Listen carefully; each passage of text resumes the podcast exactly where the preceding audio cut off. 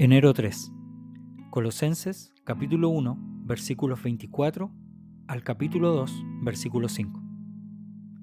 Me alegro cuando sufro en carne propia por ustedes, porque así participo de los sufrimientos de Cristo, que continúan a favor de su pueblo, que es la iglesia.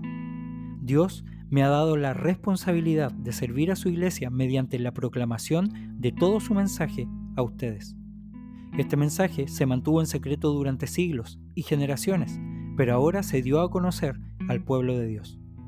Pues Él quería que su pueblo supiera que las riquezas y la gloria de Cristo también son para ustedes, los gentiles. Y el secreto es, Cristo vive en ustedes. Eso les da la seguridad de que participarán de su gloria. Por lo tanto, hablamos a otros de Cristo, advertimos a todos y enseñamos a todos con toda la sabiduría que Dios nos ha dado. Queremos presentarlos a Dios perfectos en su relación con Cristo. Es por eso que trabajo y lucho con tanto empeño, apoyado en el gran poder de Cristo que actúa dentro de mí. Quiero que sepan cuánta angustia he sufrido por ustedes y por la iglesia en la Odisea y por muchos otros creyentes que nunca me conocieron personalmente.